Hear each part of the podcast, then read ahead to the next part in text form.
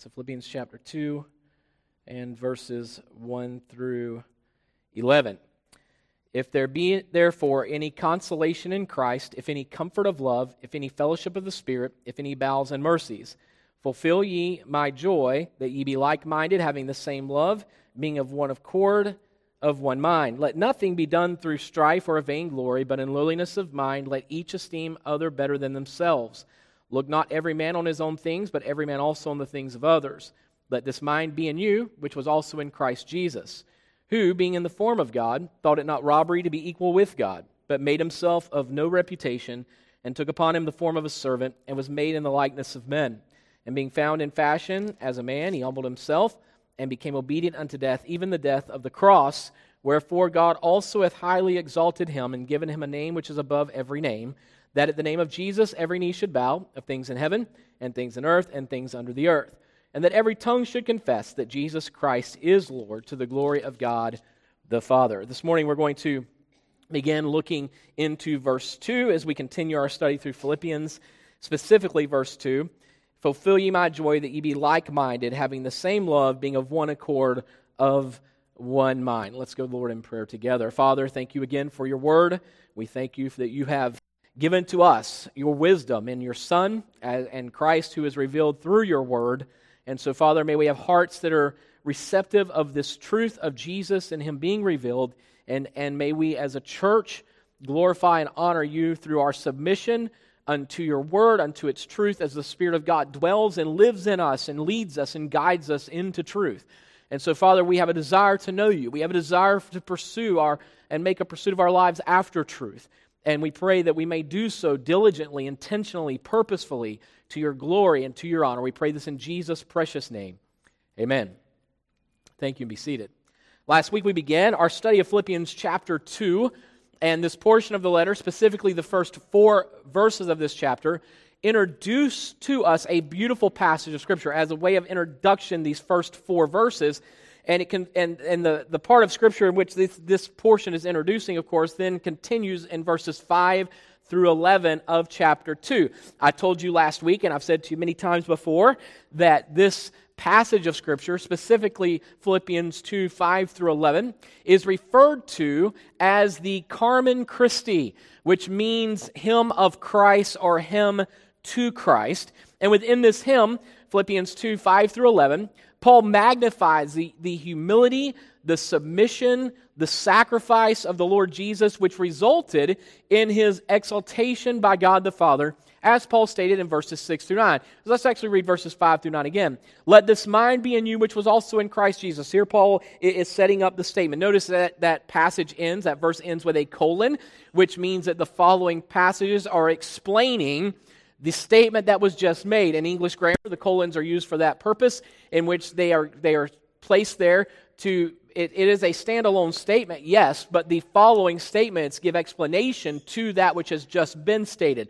So he says, Let this mind be in you, which was also in Christ Jesus, who, being in the form of God, thought it not robbery to be equal with God, but made himself of no reputation, and took upon him the form of a servant and was made in the likeness of men, and being found in fashion as a man, he humbled himself and became obedient unto death, even the death of the cross. Wherefore God also hath highly exalted him and given him a name which is above every name. And then that goes on to explain further. Of course, every knee would bow, every tongue would confess that Jesus Christ is Lord to God's glory. So last week we began our study of this chapter by considering the basis of Paul's exhortation. In verse 1, Paul says, If there be therefore any consolation in Christ, if any comfort of love, if any fellowship of the Spirit, if any bowels and mercies. Now, the exhortation in verse 5 to which Paul is leading his audience, let this mind be in you, which was also in Christ Jesus, because this actually is the exhortation that Paul is giving in this chapter. This exhortation in verse 5 is based on the grace which the reader had received because of the very demonstration of humility and submission by the Lord Jesus Christ. In other words, here's what Paul is doing. Verses 1 through 4 are leading us into verse 5. Verse 5 then is explained in verses 6 through 11, specifically verses 6 through 8. And so what we find is that when Paul makes this statement, this exhortation to let this mind be in you, which was also in Christ Jesus, He then explains that in the following verses, but prior to that, he has, he has set the groundwork to help us to explain how we are able even to let this mind. He doesn't say that this is something that we are actively doing in the sense, in the sense that this is something we are producing, but we are to be actively aware and actively pursuing that the mind of Christ, which has been given us in Jesus Christ, be continually demonstrated through our lives. So this is intentional and purposeful, but he's not telling us to attempt to do something without having a basis uh, on which this command or this exhortation is grounded or built upon. And verses 1 through 4 provide that for us. Verse 1 again, if there be any con- therefore any consolation in Christ, if any comfort of love, if any fellowship of the Spirit, if any bowels and mercies. So we find that the basis of this grace is indicated by Paul's use of the conditional conjunction if. When he says if, this is not just simply a, some hypothetical statement as we would often use this preposition or conjunction, which it could be either, but rather in this case, it is a, it is a conditional conjunction. So it's saying that, that this is what is necessary again for the following to be true. And if this is true, then this as well should be that which follows. And so when Paul says, if, there be any consolation, if comfort, if fellowship, if bowels and mercies, this passion that is within, if any of this is true, then this should be the obvious natural result which is produced from this condition. And so we understand then that this is a, an exhortation to let this mind be in you is based upon verses 1 through 4 specifically, and verse 1 in particularly, as we saw last week. Paul's exhortation was given on the basis that there is consolation in Christ. He's not saying, if, if you know, maybe you'll have consolation, maybe you won't. No, it's saying, based upon the consolation that you've received in Jesus Christ, let the mind of Christ therefore be in you, because you've received consolation. And, and when we understand the word consolation, the noun consolation means encouragement and comfort. Then Paul's exhortation, second, was given on the basis that there is comfort of God's love, if any comfort of love. Again, you've received this comfort of love. So within the statement, Paul is calling the reader to live in and out the comfort of God's love as provided in Jesus Christ. Now, uh, once again, these statements follow verses 29 and 30 of chapter 1. And again, remember, it, when the letter was written, Paul did not write in verses and chapters, he wrote in paragraphs. And so chapter divisions are not significant to the letter itself. And when we read chapter 1 and we conclude it, then we go, okay, now we're going into chapter 2. Yes, but chapter 2 is still connected to the previous truths. And Paul in chapter 129, as we dealt with for many weeks, deals with the fact that it has been given to us, to the Philippian believers specifically, to not only believe on the name of the Son of God, but also to suffer for his sake. And so Paul says, It is given to you, it is granted unto you by God, it is appointed unto you. You are appointed to suffering as you would follow in the steps of Christ. And so now Paul is saying, hey, by the way, yes, there's suffering that you're going to experience, but there is encouragement and comfort in Christ. But there is comfort of love that's in Jesus Christ. And third, he says that this exhortation was given on the basis that there is fellowship through God's Spirit, if any fellowship of the Spirit. So again, you're going to experience suffering, but God gives encouragement. You're going to experience suffering, but God comforts in His love, which is all in Christ. Third, you're going to experience suffering, but there is a fellowship by the Spirit of God, the very Spirit of Christ that dwells in you. So we have fellowship with God through His Son and His Spirit dwelling in us, but then we also have fellowship one with another. So even in suffering, again, we must remember for the cause of Christ or righteousness' sake, that there, there is a comfort in this fellowship, knowing that we are part uh, of the fellowship of the sufferings of Christ, as Paul and Peter both explained, and I delved into that to some degree through our study of verse 29 of chapter 1, if you recall. But yet he's saying that there is this suffering that will be present, and yet there is this comfort that God has given. There's this comfort that we've experienced in the Lord Jesus Christ, and there's this fellowship that we have in Christ. Then, fourth, Paul's exhortation was on the basis of a godly affection and compassion, if any bowels and mercies. The noun bowels refers to affection or inward parts, and the noun mercies means compassion or pity.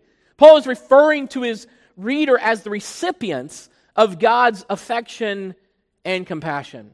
The basis for the Philippian believers living life according to the mind of Christ was that they had been made to receive encouragement, they had been made to receive comfort, they have been made to receive fellowship, and affection, compassion from God the Father through his provision of Jesus Christ. So, Paul's exhortation, let this mind be in you, is one that is based upon the grace of God that had been received.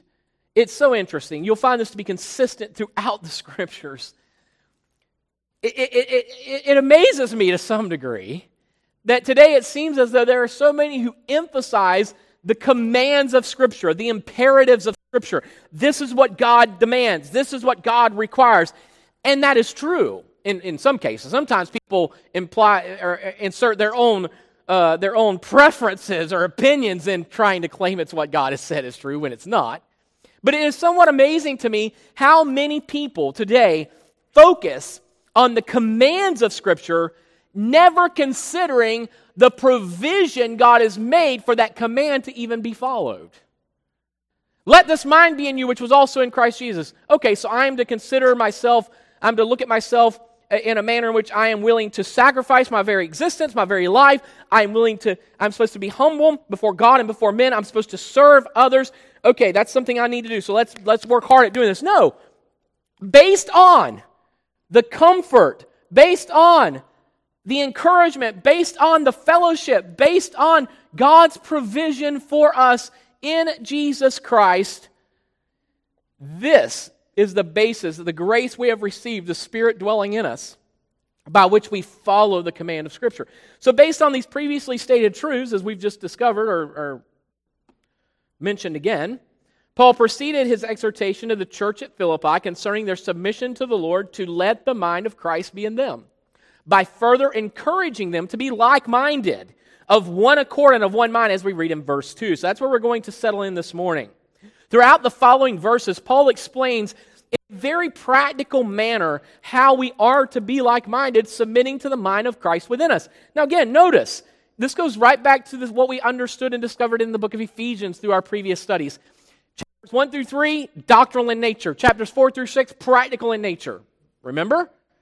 And so when we consider this truth, it is consistent in Paul's teaching. Paul is not giving some practical exhortation here, let this mind of Christ be in you, without having set the doctrinal truth that God has made this provision for us in Christ. Therefore, live out, intentionally live out what God has already made provision for you to live out in the person of His Son, Jesus Christ. I hope this is making sense to you. You need to see this connection and not always just look at the exhortation or always look at only the command without recognizing God's provision for that command. Remember, Jesus said to his disciples in John 15, verse 5, For without me ye can do nothing. So without Christ, we can do nothing. So this, these are not commands given by God for us independently as some maverick Christian to go out and attempt to fulfill and live out these truths on our own. No, He's made the provision. And the provision is all sufficient because the provision is Jesus Christ. And so we need to be aware of this truth. So it's based on these truths. He says, Let this mind be in you. Be like minded, of one accord, of one mind. And, and throughout the following verses, we see again this practical manner that Paul explains how we are to be like minded. Verses 2 through 4. Fulfill my joy that you be like minded. There it is. Having the same love, being of one accord, of one mind. Let nothing be done through strife or vainglory, but in lowliness of mind, let each esteem other better than themselves. Look not every man on his own things, but every man also on the things of others. Paul began this portion of his practical exhortation or explaining the practicality of this exhortation by appealing to the joy that their obedience and submission to the Lord and his truth brought him personally. Looking at verse 2, Paul says, Fulfill ye my joy. The word fulfill here is that of complete, if you will, or make full, obviously. And Paul's joy was not in, in physical success. Now understand, Paul's joy was ultimately in Jesus Christ. And, and, this all is aligned with the very truth that Paul is stating here. When he says, Fulfill ye my joy, his joy is in Christ, and therefore he joys when others are walking in Christ. Not only did joy him, did Paul himself receive joy for following Jesus, but Paul also received joy when others followed Jesus. There was a, a, a an experience of joy that was present in that truth. So, what we understand is that Paul's joy, and the emphasis here being, was not in physical success, in monetary prosperity, or social recognition, but was rooted in Jesus Christ and his truth. And this joy was magnified in Paul when those in whom Paul had invested the truth of Christ responded in submission to the Lord and his truth. This is what Paul meant when he said, Fulfill ye my joy. I want to make a connection here in just a moment, but let me, let me break for just a second because I want to make a connection for you in just a moment concerning Paul's exhortation to be like minded. And I want to show you a consistent connection with what that's related to throughout Scripture. And so we're going to pay attention. I want you to pay closely, close attention to this, if you will. But prior to doing so, let me mention something. This is very practical, but let me mention this. A few weeks back, it fell upon me as your pastor to exhort you and rebuke the church, generally speaking, concerning some matters, if you recall, which is not a pleasure for any pastor to ever do. But I have since heard testimony of a response to that, evidently, not because I was told it by the church itself, saying these things, but rather that there was someone who actually spoke to me, actually more than one person, but one in particular that spoke to me concerning this very matter of the care and the love of the church during this recent couple of weeks and how it was abundant. And I will speak to this behalf. That brought great joy to me as your pastor, especially having just dealt with this matter from the scriptures because it was weighing so heavily upon me as a pastor, as an overseer. And then to hear that response in a genuine sense, not because arms are twisted by any means, and I will not do that. I will not manipulate you. You know that. But yet, to hear the response of God obviously working among some at least brought tremendous joy to me. I rejoice in that genuinely, not, oh, I'm just glad for this. No, it brought a joy to me because of the truth of Scripture. So the point is, when Paul says, fulfill ye my joy, he's saying that this joy is magnified, that's already present, whenever he sees other other believers following in the truth of submission to Christ and His Word in following after the Lord. But I want to show you this connection. But before we do that, we discovered recently through our study of John's epistles on Wednesday evenings that John expressed the same abundance of joy regarding those who lived in the truth of Christ in, in which he had instructed them to do the same. In 2 John verse 4, he says, I rejoiced greatly that I found of thy children walking in truth as we have received a commandment from the Father. Then in 3 John verse 4, I have no greater joy than to hear that my children walk in truth. And again, he's not talking about his physical offspring. He's talking about those in whom he had discipled, those in whom he had invested spiritual truth. Those, no doubt, many who had come to the faith through the preaching of John and the testimony of John concerning Christ and the gospel. So it brings tremendous joy for those who are faithful to teach the truth of Christ to see others walking in that truth. And the reward is not temporal, but spiritual.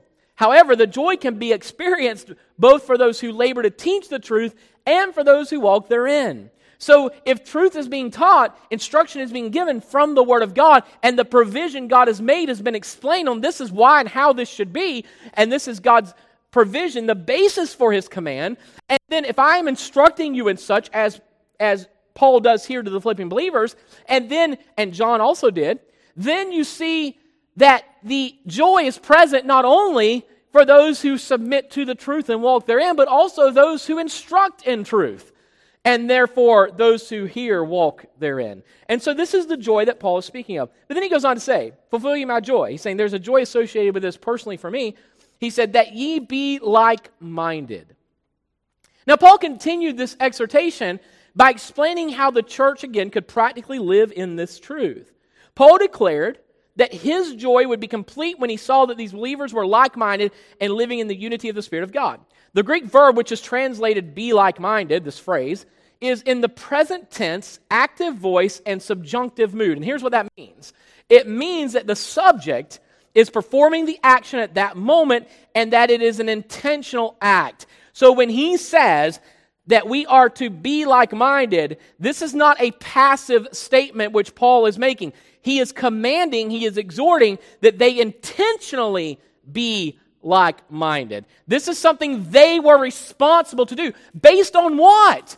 On the encouragement, the comfort, the fellowship, and the, the uh, passion within given to them by the very Spirit of God indwelling them. This is the basis that they now are to be like minded, having the mind of Christ. Be like minded. So, Paul is saying that since all the previous truths he mentioned in verse 1, as I just alluded to, are proven to be true in the lives of the reader, the Philippian church, the reader of the Philippian church is to be intentional in the act of continuing in the unity of the Spirit of God. Now, this is by, by no means is, is this a new concept in Paul's teaching. We find very similar language used in Paul's letter of Romans and Ephesians. In Romans 12 16, Paul said, Be of the same mind one toward another. Mind not high things, but condescend to men of low estate. Be not wise in your own conceits. Ephesians 4 1 through 3. I, therefore, the prisoner of the Lord, beseech you that ye walk worthy of the occasion wherewith ye are called. Here's that practical portion of this epistle. He goes on to say, with all lowliness and meekness, with long suffering, forbearing one another in love, endeavoring to keep the unity of the Spirit in the body of peace. Remember that word endeavoring and, and the statement to keep the unity of the Spirit is dealing with maintaining the unity that's already been provided. Again, Paul is not saying in Ephesians, hey, you need to, you need to try to get in unity together. You need to try to stir up some unity. You need to unify. No. Endeavoring to keep. What does that mean? It means maintain. He's saying you are responsible to intentionally maintain the provision meaning the unity provided by God's Spirit who dwells in you through redemption in Jesus Christ, you are responsible to intentionally endeavor to maintain that unity. So then how do you maintain that unity? Well, he stated the previous he stated that in the previous verse.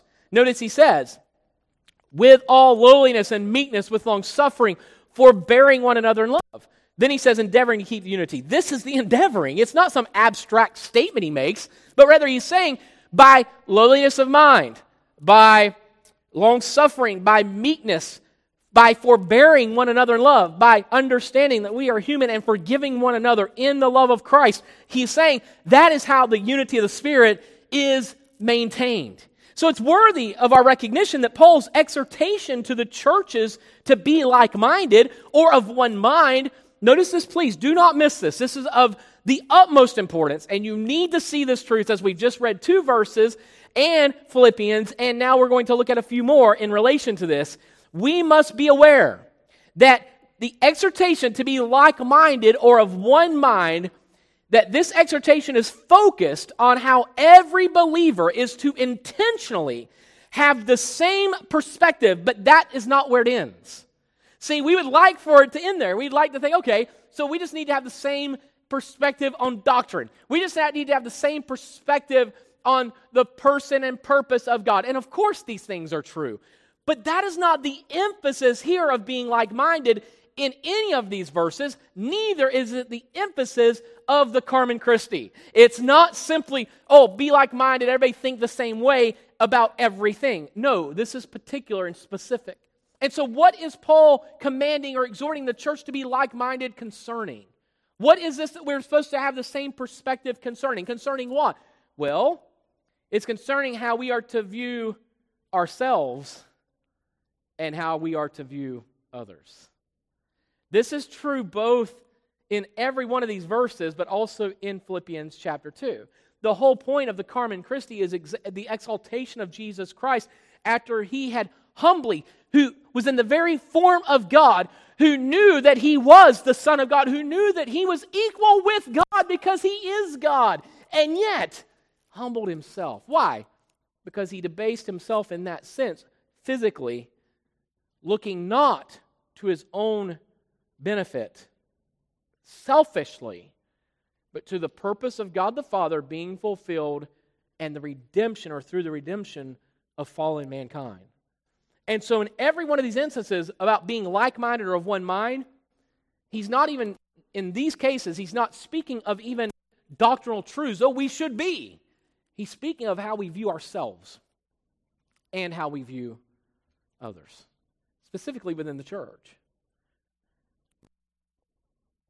In Romans 15, 5 through 6, Paul said, Now the God of patience and consolation grant you to be like minded one toward another according to Christ Jesus, that or so that ye may with one mind and one mouth glorify God, even the Father of our Lord Jesus Christ. Now you say, wait a minute, it only says be like minded one toward another.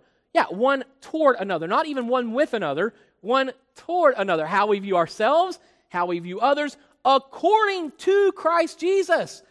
Philippians chapter 2 explains that. Let this mind be in you, which was also in Christ Jesus, who thought it not robbery to be equal with God, and so on and so forth.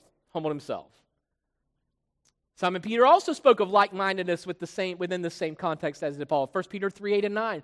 Finally, brethren, or finally, be all of one mind, he said, having compassion one of another, love as brethren, be pitiful, be courteous, not rendering evil for evil, or railing for railing, but contrariwise, blessing, knowing that ye are thereunto called that ye should inherit a blessing.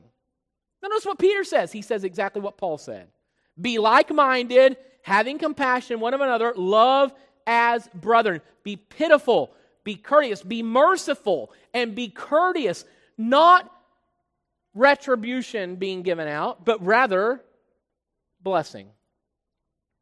So, once again, as we consider what is at the core of Paul's exhortation, as indicated in verse 5 of Philippians 2, let this mind be in you, which was also in Christ Jesus. In relation to verse 2 of chapter 2, fulfill ye my joy that ye be like minded, having the same love, being of one accord, of one mind. We understand that this is much more than a call for believers to agree on matters of life, to agree on matters of religion, or to agree, to agree even on matters of theology. This exhortation is a call for believers to intentionally live in the unity as provided by God's Spirit as He has made us one in His Son, our Lord Jesus Christ. Furthermore, it is this mind of Christ which will demonstrate itself according to the verses which follow the exhortation in verse 5. He goes on to say in verse 6 of Philippians 2 Who, let this mind be in you, verse 5, which was also in Christ Jesus, who, being in the form of God, thought it not robbery to be equal with God, but made himself of no reputation, and took upon him the form of a servant, and was made in the likeness of men, and being found in fashion as a man, he humbled himself and became obedient unto death, even the death of the cross. So, Paul's exhortation to be like minded leading us up to the foundation of the exhortation to intentionally live in and under submission to the mind of Christ is much more than living in agreement. This is not simply saying, try to get along the best you can. No, this is a continual reminder that we are to have the mind of Christ. We are to let this mind flourish in us and be fleshed out in our lives. That we humble ourselves as Christ humbled himself. That we care for each other as Christ cared for us and does. That we have this same love. What same love could he possibly be speaking of? The love of Christ. That it is the love of Christ which is being demonstrated in and through us. And look, you are called, the Philippian believers, the Philippian church, and the 21st century church and every church in between or any church that exists after this century. We are called by God, we are exhorted in Scripture to intentionally be like minded, to intentionally have this same perspective concerning ourselves and others. That we each are consider ourselves and humble ourselves sacrificially submissively to the Lord, living our lives to Him, to His glory, which is practically as a church body demonstrated as we humble ourselves in service one to another. This is at the very core of what Paul is speaking. This is why the Carmen Christi exists. And the exaltation of Christ is given in this manner in which he is emphasizing the humility of Christ, but let this mind be in you the humility of Christ, the submissiveness of Christ to the Father's will, and the intention, intentional determination of Christ to glorify the Father. How? Through submitting to the will of the Father by humbling himself, becoming obedient even unto death of the cross. So, this is not simply living in agreement, but it is to live in submission to Christ in worship to our Heavenly Father while serving one another as we humble ourselves and look to the needs of one another. And that consistently is taught here concerning like mindedness or having one mind. You cannot, you cannot disconnect the context. You cannot disconnect this statement from the context. It's easy, oh, yeah, we agree. That's not what Paul is talking about here. He's not talking about whether or not you agree with your pastor or with one another. He's talking about how you view yourself and how you view others as a believer in Jesus Christ. This is the context. Now, notice the wisdom, the genius, and beauty of such an exhortation as Paul has given, and God's purpose of which the exhortation is based, is that when we all view ourselves and each other according to this charge, and as Christ exemplified this in his earthly life, ministry, and death, then we all will minister to each other. In other words, if we all have this mind of Christ, as Paul mentions in Philippians 5, then we will not fail to serve one another, and there will be no lack of any part of the body being served. Having the same mind concerning oneself and others, as our Lord exemplified, will result in the following truths further explained by Paul in this verse.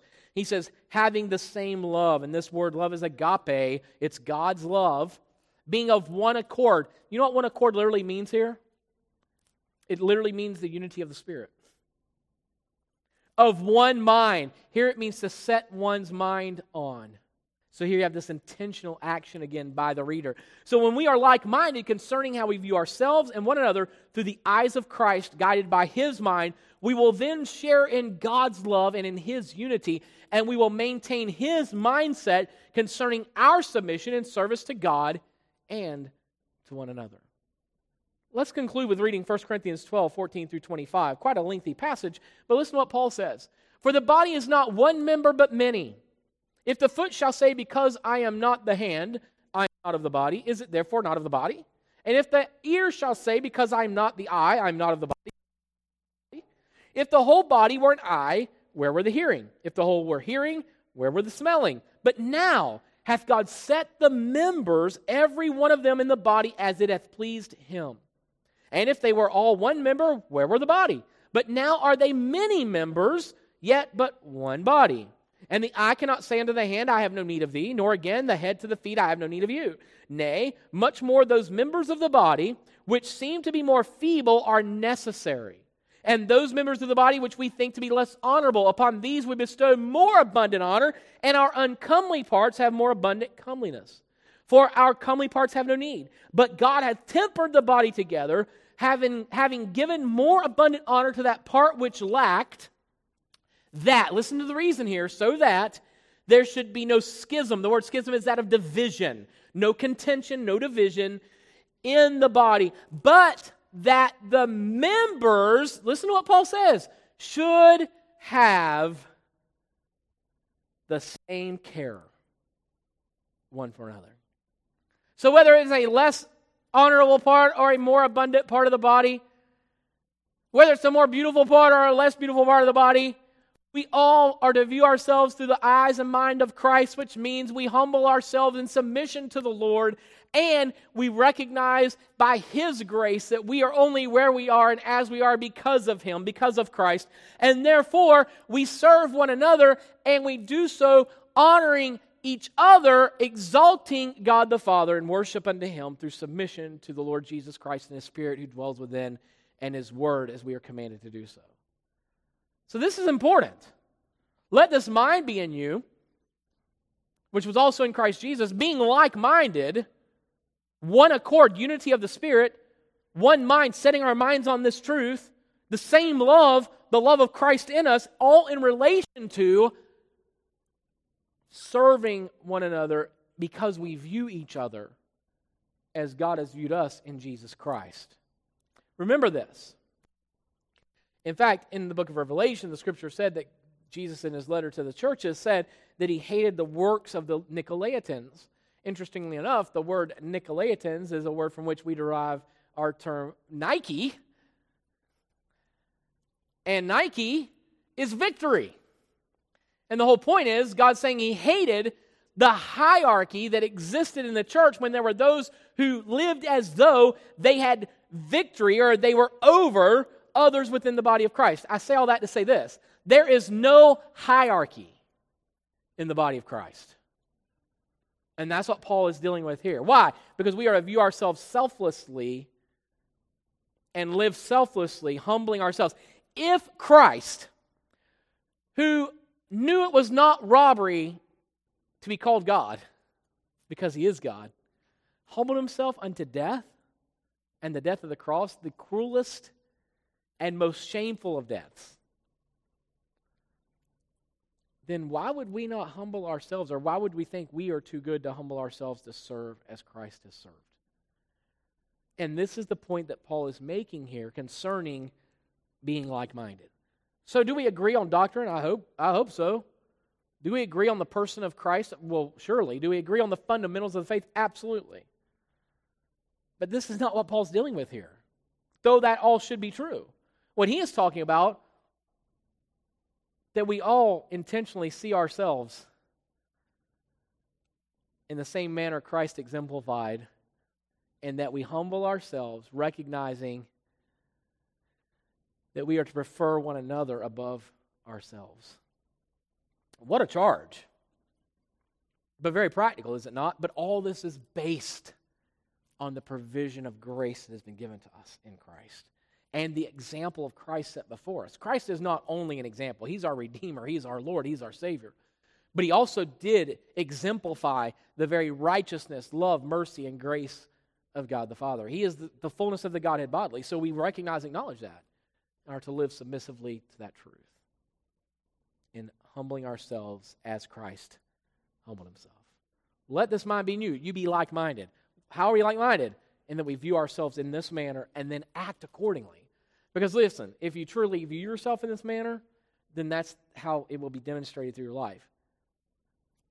Christ did not just theoretically do this, he literally did this. He did not just say, Well, I could do this. No, he did this. And we are to be like minded. We are intentionally have this mindset as that of Christ because we have the mind of Christ through his spirit that dwells in us and the revelation of his word.